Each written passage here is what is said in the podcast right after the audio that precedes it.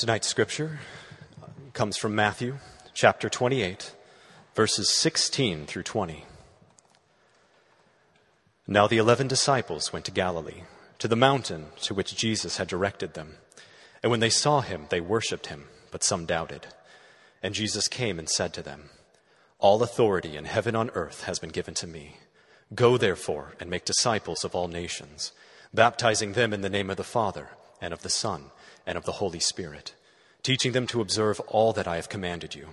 And behold, I am with you always to the end of the age. This is the word of the Lord. You may be seated. Good evening. My name is Josh Hebman. I am the executive pastor at Grace, and most of you know that now because I've been here a couple of times in the last couple of months because some guy is a just royal slacker and refuses to get up and come into work. Not true. He would have done just about anything to be at work, and we are glad to have him here with us tonight. Uh, we are continuing in the Searching for Answers, Encountering Jesus series. And the reason that we designed this series the way we did was to give you all the opportunity to think about what it would be like to have a conversation with Jesus because we know that we all have questions for him. We want to know things about him and how he would respond in certain circumstances. And so we designed this series to sort of create that scenario where you could say, what would Jesus say to somebody who asked this question or had this question? So last week, Jason talked about belonging and he talked about the family of God being the place where we are supposed to belong. And tonight we are talking about uh, not belonging, but purpose. And there is some connection between belonging and purpose. Uh, there is, at least in our hearts, in our thoughts and feelings, this connection where we want to we want to say things like, I, I feel like my my family, the people that I belong to, are people who uh, work with their hands, who are creative, who, who design things, and therefore, maybe my purpose is also to work with my hands and design things and do that uh, do that sort of work. Or we want to say, I feel like I belong with people who are athletic and they run and they jump and they play and they do all those sorts of things, and that sort of gets me going, and that's what I want to do as well. And so we, we, we kind of put purpose and belonging together, but that's not the purpose that I'm talking about tonight. What we're going to talk about tonight is the purpose that Jesus has for his disciples. The purpose, uh, whether you caught it or not, that Andrew just referenced when he read there from the end of Matthew. Um, and I've got some special added uh, downtown only content for you tonight. Uh, before we go any further, I need to tell you something about my past so that you can understand what exactly uh, I, the, the, road I've come to on my purpose, because hopefully uh, that'll help you to understand at the end, when we get to the end, uh, how you can understand your own purpose. But I need to tell you something about my work history. Now, maybe Brooks is getting a little nervous. Uh, my work history, maybe Jeff too, is varied. I have done just about everything. I have been gainfully employed in lots and lots of ways. Uh, my very first job was at a greenhouse, which I really disliked because greenhouse doors are about five foot nine, and my head stands somewhere around six foot two, three, right? And so I was constantly hitting my head against those doors. Not my favorite job. Uh, and then I worked and worked in a commercial bakery for a couple, uh, for about a year. Not a great job. Worked at Pizza Ranch for a while. Loved Pizza Ranch. That was wonderful. Uh, did concrete construction. That was not so wonderful. Right? I, I was a tour guide for a while. Um, I was a RA in college. Drove a bus. Done all kinds of different things. And every new job, didn't matter what it was, I was wondering, is this my purpose? Every new job, I was thinking, maybe this is it. Maybe this is the thing that I was called to do. And I never actually felt like it was. Never, never really got me. Like, this is my purpose. And I went through uh, undergrad, went through grad school, and went through multiple jobs after grad school, and none of them seemed to say to me, Yes, this is your purpose. I never felt fulfilled, never felt like I was doing the thing I was supposed to be doing until I started working at Grace. But it's not because I started working at Grace. So remember that. I'm going to come back to that. We'll talk about that later. When I say purpose, you probably have some ideas on what I mean by purpose. Here's some of the things that the world means by purpose. Gandhi said that the main purpose of life is to live rightly, think rightly, act rightly. The soul must languish when we give our, all our thought to the body. that is a way that we can talk about purpose.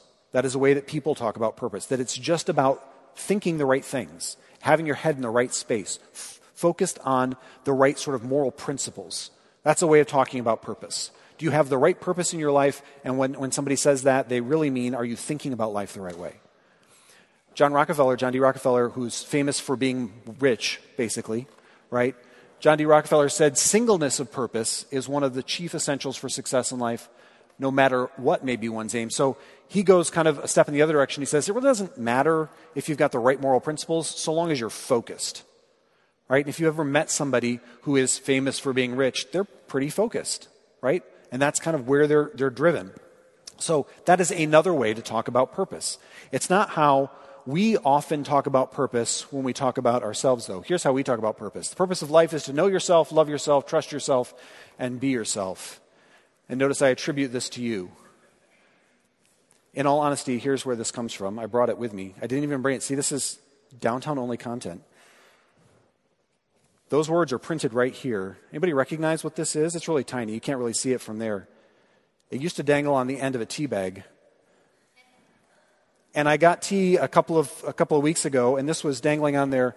The purpose of life. I thought, wow, my tea is telling me the purpose of life is to know myself and love myself and trust myself and be myself. My tea is lying to me.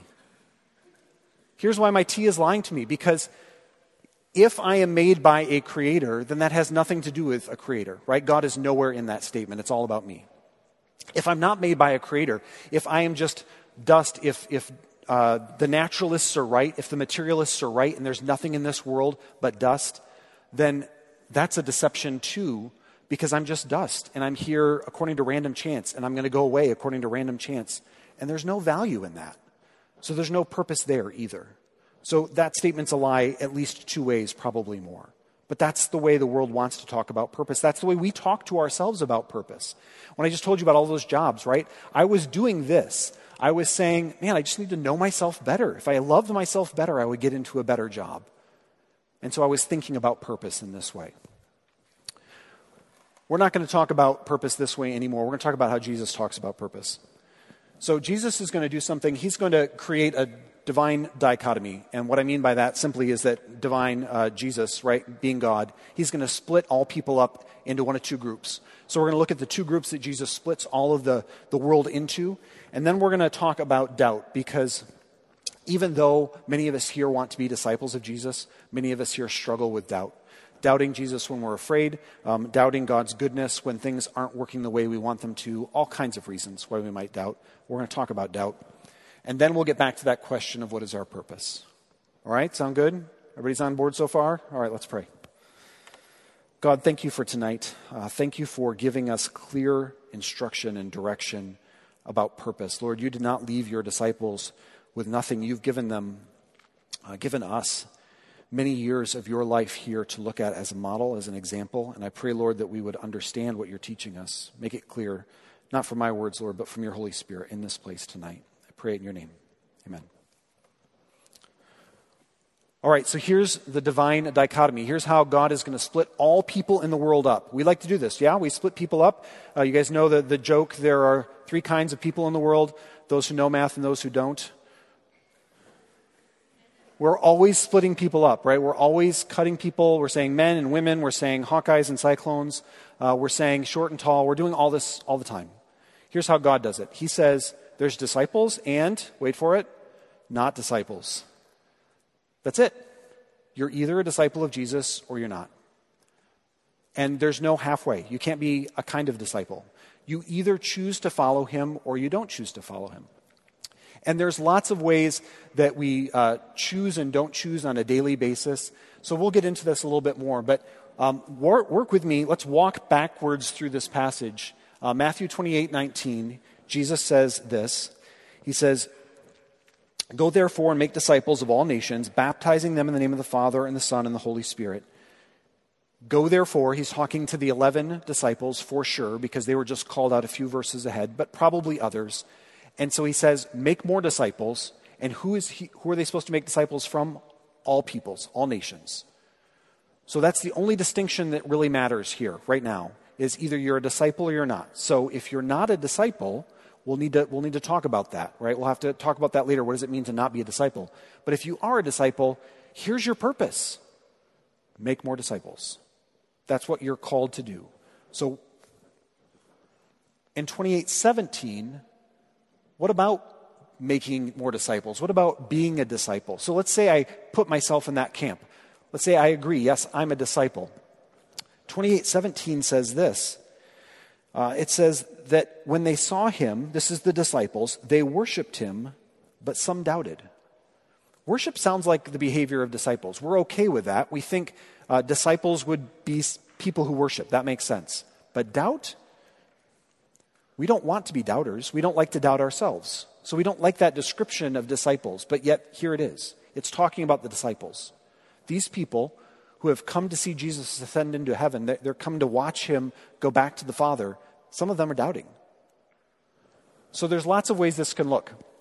If you're not a disciple, you can simply doubt, but more often than not, disciples, I'm sorry, people are not disciples, they just don't believe or maybe even reject God. It's possible that they just say, I, I don't want anything to do with you, God, right? I'm done with you. But for disciples, there's those who believe and those who believe and also doubt. That's a real thing. And Jesus is clear that this is not disqualifying.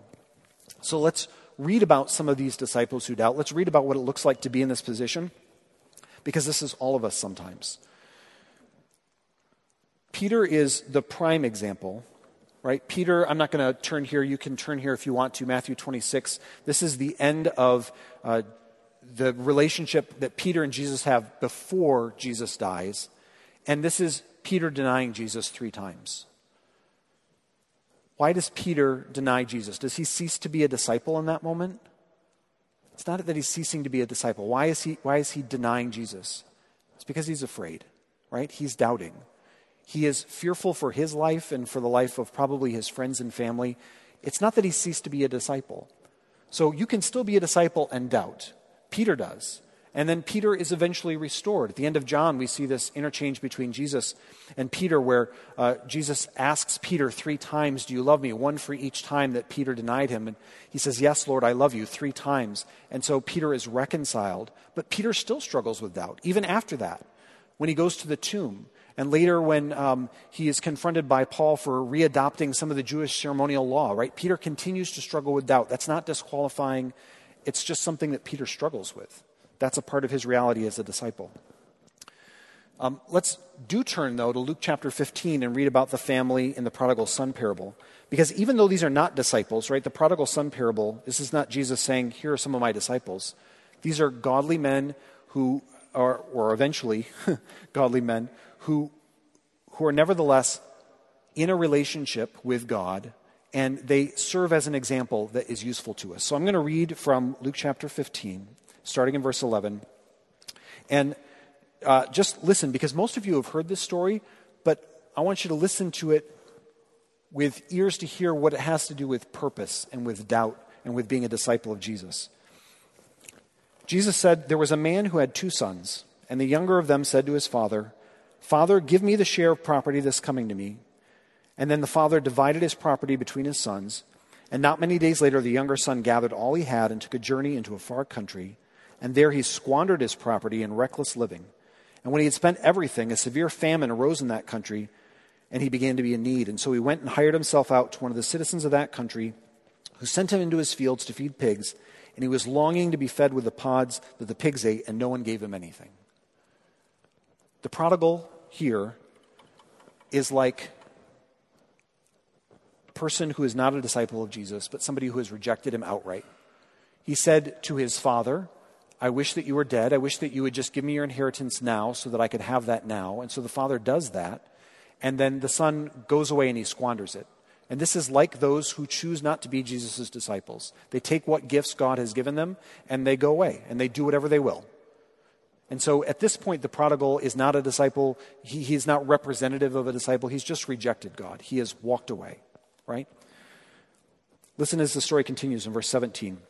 But when he came to himself, he said, How many of my father's hired servants have more than enough bread, but I perish here with hunger? I'll arise and go to my father and say to him, Father, I have sinned against heaven and before you. I am no longer worthy to be called your son. Treat me as one of your hired servants. And so he arose and he went to his father. But while he was still a long way off, his father saw him and felt compassion and ran and embraced him and kissed him. And the son said to him, Father, I have sinned against heaven and before you. I am no longer worthy to be called your son. But the father said to his servants, Bring quickly the best robe and put it on him, and put a ring on his hand and shoes on his feet, and bring the fattened calf and kill it, and let us eat and celebrate. For this my son was dead and is alive again. He was lost and he's found. And they began to celebrate.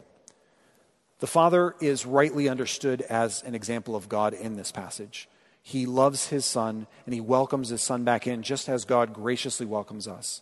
But the Father is also a model for us if we are already disciples, but we have loved ones or we have cares or we have concerns that are weighing us down. Because the Father believes amidst his doubt. The Father is struggling with the thought that his Son is dead. He thinks his Son is dead. He thinks that his Son has gone away and will not return. And that's some serious doubt to throw in between you and God, right? That your son, that your child would have died. But he hopes amidst that doubt. So this is another possibility for us. I think I've got them in the wrong order, but the father is another possibility for us to look at. Now let's look at the older brother, starting in verse 25. Now the older son was in the field, and he came and he drew near to the house, and he heard music and dancing. And he called one of the servants and asked what these things meant. And the servant said, Your brother has come, and your father has killed the fattened calf because he's received him back safe and sound. But the older brother was angry and refused to go in. So the father came out and entreated him. But he answered his father, Look, these many years I've served you. I've never disobeyed your command. Yet you never gave me a young goat that I might celebrate with my friends. But when this son of yours came, who has devoured your property with prostitutes, you killed the fattened calf for him. And the father said to him, Son, you are always with me, and all that is mine is yours. It was fitting to celebrate and be glad, for this your brother was dead, and he is alive. He was lost and is found. The older brother is like the disciple who doubts, and then he lets it destroy him. Doubt does not have to be disqualifying. Jesus is calling us to believe amidst our doubt. He says there are disciples and not disciples. And if you are a disciple, I know that it is going to be difficult for you. It's difficult for lots of my followers for Peter, for Mary, for Thomas, who's called what Thomas? Doubting Thomas. Doubting Thomas. He doubted, clearly, right? He had problems. And yet he was an apostle of Jesus who went on and preached the word to many other people.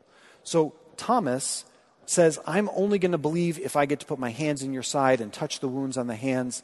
That's the only way I'll believe. He doubts, he struggles with it.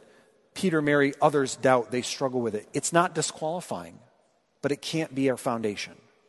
So if you are a disciple and if you think, I don't know if I can be a disciple because I doubt, know that Scripture says the disciples doubted. This was a real thing for them. But it can't be their foundation. Instead, we're called to confess our sins, to believe, and be saved by grace through faith. That's the foundation. That's what we're supposed to have for our foundation as disciples of Jesus. So, where is that showing up? It's in Jesus' purpose. I don't know how many of you are uh, going to remember a couple of weeks ago, but we, we talked uh, about Jesus' conversation with Pilate a couple of weeks ago. And in John 18 37, Jesus says very clearly, My purpose, the reason I came into the world, is to bear witness to the truth. That's why I'm here. And he goes further in John 6, and he says, For I have come down from heaven not to do my own will, but the will of him who sent me. And this is the will of him who sent me, that I should lose nothing of all that he has given me, but raise it up on the last day. For this is the will of my Father, that everyone who looks on the Son and believes in him should have eternal life, and I'll raise him up on the last day. If we're disciples, we need to know that this is Jesus' purpose because he is going to give us this purpose as well. Now, we're not going to do it exactly how he does it but he is a good God. He is a good leader, and that he does the things that he asks us to do. That's what a good leader does. Good leader does the things that they ask you to do. Remember, I told you I had lots of jobs. I had lots of managers who did not do the things they wanted me to do, right? They would point and they would say, go here and do this, and they would never do those things themselves. That's not Jesus. Jesus does exactly what he asks us to do. So here's what he does He comes to bear witness to the truth. He is the way, the truth, and the life, and then he gives his life up, right? That's what Jesus does. That's his purpose. What about those who aren't his disciples, though? We haven't talked much about them. If we're not his disciples, we should know what Jesus says about those who are not his disciples, what does he say about them? In Matthew 8, there is this record of Jesus talking to another of his disciples. And this man has been called by Jesus to follow him. And he says, Jesus, my father died. Let me go bury my father. If you let me go bury my father, then I'll follow you. And Jesus says this kind of strange thing follow me and leave the dead to bury their own dead. Is he talking about people in coffins burying other people in coffins? It's kind of a strange mental image. Is that what he's talking about? Who's the dead? Who are the dead people who are burying other dead people? It's the people who are not disciples. And if you have loved ones who are not disciples, this is a hard thing to hear. If you yourself are struggling with whether or not you want to follow Jesus, this is a hard thing to hear. But here's what he means by that. He says it in a different way here. In Matthew chapter 9, he says, Those who are well have no need of a physician, but those who are sick. Go and learn what this means. I desire mercy and not sacrifice, for I came not to call the righteous, but sinners. Jesus says that those who are not his disciples are dead. He says that they're sick, that they're dying, because they don't have life. Because he said, I am the way, the truth, and the life. So if you are a disciple, you have life. If you are not a disciple, you don't. And this is a difficult thing for lots of us, again, like I said, because we have friends, we have loved ones who are not disciples. So to think of them as already dead is a hard thing. But remember, I just told you that Jesus is a good God, a good leader, and that he gives his life up for them without them having to do a single thing. So, this is the foundation that he wants us to have. So, that's our purpose. And here it is in a nutshell in 28, 5 through 7, and in 19 through 20. I'm going to go back to Matthew 28 here.